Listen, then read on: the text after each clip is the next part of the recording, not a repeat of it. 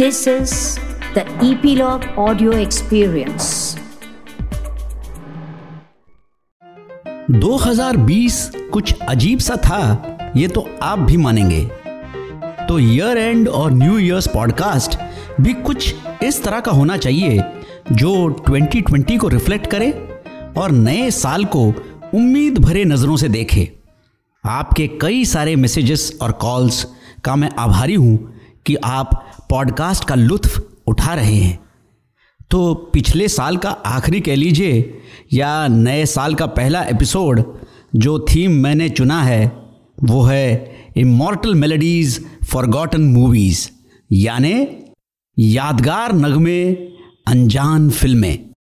जब से होश संभाला है, हिंदी फ़िल्म मौसीकी मेरे साथ रही है, सुख में भी और दुख में भी।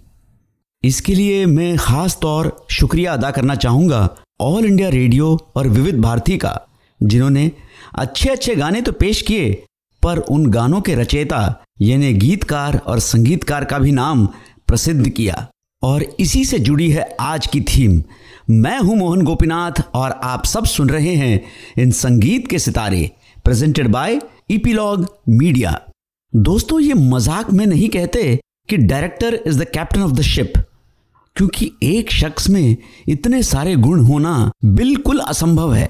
उन्हें location artist costumes shooting dates camera unit के लोग केटर कर्टन से लेकर झूमर रिलीज़ डेट फिनेंसेस एडिटिंग चुनना या संभालना पड़ता है।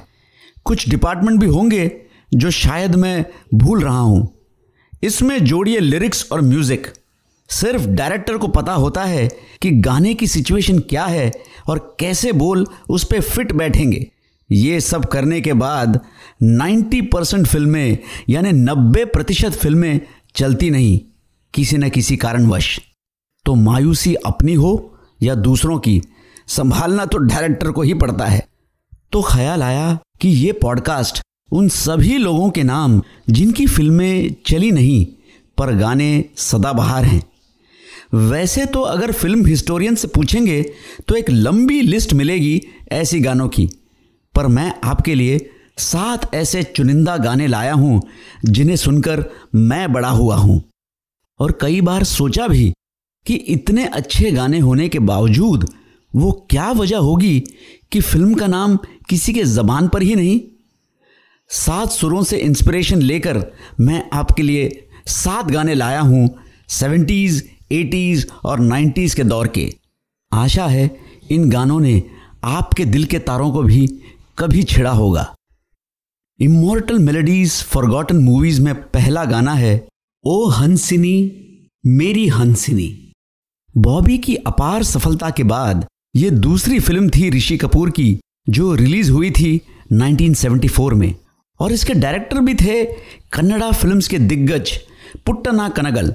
और बहुत सारी शूटिंग मैसूर और इर्द गिर्द इलाकों में हुई। जैसे ही गाने के बोल सामने आए और सिचुएशन सामने आई, फ़ौरन आरडी के मन में यह आया कि इस गाने को जस्टिस सिर्फ़ एक आवाज़ दे सकती है और वो थी किशोर कुमार की। लाख लोगों ने समझाया कि साहब, बॉबी के सफल होने में शैलेंद्र सिंह का बड़ा हाथ है। शैलेंद्र सिंह ने सारे गाने गाए थे बॉबी में। पर अगर वही करना था जो ज़माने की सोच है तो फिर वो आर डी बर्मन कहाँ रहते? इसलिए ऋषि कपूर के समझाने पर भी वो अड़ गए कि ये गाना तो किशोर दा ही गाएँगे। और छियालीस साल बाद सिर्फ़ सलाम कर सकते हैं आर डी बर्मन के इस फैसले पर। यह फ़िल्म वैसे पहली पिक्चर थी जिसमें ऋषि कपूर और नीतू सिंह पहली बार पर्दे पे साथ दिखे। अगला गाना नीले नीले अंबर पर। फ़िल्म कलाकार, रिलीज़ 1984 पर्दे पर कुणाल गोस्वामी और श्रीदेवी। 1983 में रिलीज़ हुई हिम्मत वाला से श्रीदेवी टॉप की स्टार बन चुकी थी। तो हैरत यह है कि अगले ही साल आई पिक्चर को कोई याद भी नहीं करता। लेकिन गाने की महक 36 साल भी तरोताज़ा। गाने को गाया था किशोर कुमार ने। बोल थे इंदिवर के और संगीत कल्याण जी आनंद जी के। बहुतों का मानना था कि कुणाल गोस्वामी, जो मनोज कुमार के बेटे भी हैं, इतने बुरे एक्टर नहीं थे। पर वक्त से पहले फ़िल्मों में आ गए और वो त्रिशंकु वाला हाल था कि ना तो वो बच्चे रहे, न मर्द। ये गाना तमिल गाना इड़े नीला से प्रेरित था, जिसके म्यूज़िक कंपोजर थे द ग्रेट इले राजा वो तमिल गाना legendary singer S P Bala Subrahmanyam के टॉप टेन गानों में शुमार पाता है। अगला गाना, माना हो तुम बेहद हसी। गाने को गाया था येसुदास ने। हर मलयाली का यह अटल विश्वास है कि भगवान की अपार आशीर्वाद है येसुदास पर। इसलिए उनको गाना गंधर्वन भी कहा जाता है। मतलब the voice of the gods 1976 के चिच्चोर से उन्होंने एक अलग छवि बनाई थी रसिकों के दिल में। और आज तक किसी भी स्टेज परफॉर्मेंस में उन्हें इस गाने की फरमाइश ज़रूर मिलती है। गाने को अंजाम भी एक बहुत रेयर कॉम्बिनेशन ने दिया था। शब्द थे कैफी आजमी के और music director Bappi Lahiri. Film का नाम टूटे खिलौने, जिसके स्टार्स थे शेखर कपूर और शबाना आजमी। दयावान, तेजाब राम लखन प्रेम प्रतिज्ञा, त्रिदेव, दिल। जैसी हिट पिक्चरों के बाद माधुरी दीक्षित उस वक्त की नंबर वन स्टार श्रीदेवी को टक्कर देने लगी थी। उनके लिए स्क्रिप्ट्स लिखे जाने लगे थे और खासकर दो तीन गाने हिट होना ये तो बहुत स्वाभाविक था। तो ये भी एक दिलचस्प बात है कि ये गाना तो याद रह गया, पर पिक्चर नहीं। सैलाब ये पिक्चर रिलीज़ हुई थी 1990 में और प्रभावित थी रॉबर्ट लुडलुम की किताब बोन आइडेंटिटी से। गाने को लिखा था जावेद अख्तर ने और स्वरबद्ध किया बप्पी लहरी ने। गाने को गाया था अनुपमा देशपांडे ने और गाने को जो उभार मिलता है वो है कोरस से।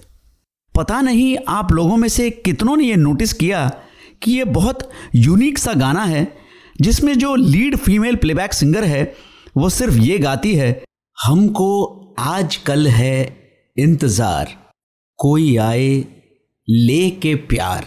और जितने अंतरे हैं, वो कोरस गाती है। अगला गाना, बिन तेरे सनम मर मिटेंगे हम, आ मेरी ज़िंदगी।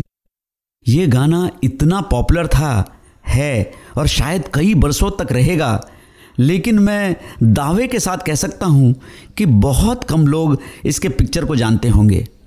दोष उनका भी नहीं है। स्टारकास्ट थी भी ऐसी। आसिफ शेख और रुचिका पांडे। कौन आसिफ शेख? वो पहले तो आए थे इंडिया की पहली लॉन्ग रनिंग सीरियल हम लोग में और फिर देखे गए यस बॉस नाम की सीरियल में और 24 साल बाद ख्याति मिली तो उस सीरियल से, जिसका नाम था भाभी जी घर पे हैं। रुचिका पांडे ने तो सिर्फ़ चार ही पिक्चर किए जीवन काल में। यह गाना एक और कारण के लिए मशहूर है। जतिन ललित, जिन्होंने बहुत यादगार धुनें दी नाइन्टीज़ में, उनका ये पहला कॉम्पोजिशन था। और गीतकार the one and only Majrooh Sultanpuri. Lyricist और म्यूज़िक डायरेक्टर्स में कम से कम पचास साल का फ़र्क था, पर क्या ये अंतर अंतरे में दिखता है। नहीं ना? क्या कोई गाना सत्तर के दशक की हो और जिसमें अमिताभ मुख्य भूमिका में हो, वो पिक्चर याद न रहे, ऐसा पॉसिबल है? ऐसा ही कुछ हाल है अगले गाने का। गाने के बोल, रिम झिम गिरे सावन, सुलग सुलग जाए मन। गायक थे द इनकम्पैरेबल किशोर कुमार। गीतकार योगेश और संगीतकार आर डी बर्मन। मुझे तो लगता है कि जून के आते ही हर रेडियो चैनल ताक में लगा रहता है कि कब बारिश की पहली बूंदें पड़े और ये गाना पेश करने का मौका मिले। पर मैं दावे के साथ कह सकता हूँ कि 80 प्रतिशत जनता इस फ़िल्म का नाम नहीं जानती होगी। फ़िल्म का नाम मंजिल। और ये फ़िल्म का नाम याद ना आने की एक अहम वजह यह भी है कि इस फ़िल्म में अमिताभ वाली कोई हरकत दिखाई नहीं देती। वो एक बिज़नेस करना चाहते हैं गैल्वेनोमीटर्स का, और उसमें बड़े व्यापारियों के हाथों निराश होते हैं। गरीब परिवार से ताल्लुक रखते हुए भी सपने बड़े हैं, और इसमें उनका एक दोस्त मदद करता है। मौसमी चैटर्जी, जो एक अमीर बाप की बेटी है, जब उनसे प्यार करती है तो उनकी आत्मा अपनी असफलता को लेके कचोटती है। यानी कि नो हीरोगिरी, नो मुक्काबाजी, सिर्फ़ एक आम इंसान की रोज़मर्रा की ज़िंदगी में जो कुछ घटती है, वो दर्शाया गया है। आखिरी गाने को तो हम सबने पिकनिक्स और पार्टियों में खूब जम के गाया होगा। अगर पिक्चर का नाम याद है तो शबाश। और अगर नहीं तो कोई बात नहीं, हम बता देते हैं। गाने के बोल, बंबई से आया मेरा दोस्त। दोस्त को सलाम करो। गाने को गाया था खुद संगीतकार, यानी बप्पी लहरी ने, और बोल लिखे, महान लिरिसिस्ट शैलेंद्र के बेटे शैली शैलेंद्र ने। फ़िल्म का नाम आपके खातिर, जिसमें थे विनोद खन्ना और रेखा मुख्य भूमिका में। दुआ कीजिए कि 2021 में आपकी खातिर ऐसे ही पॉडकास्ट पेश करता रहूँ और आप मज़े उठाते रहें गाने और उनके पीछे की कहानियों का। इस एपिसोड में बस इतना ही। सब्सक्राइब करने ना भूलें ऑन ईपीलॉग मीडिया वेबसाइट या फिर आपके फेवरेट पॉडकास्ट स्ट्रीमिंग एप्स जैसे Apple podcast Jio Saavn Google podcast Spotify और अगर आप एप्पल पॉडकास्ट इस्तेमाल करते हैं तो रेट और रिव्यू कीजिए संगीत के सितारे।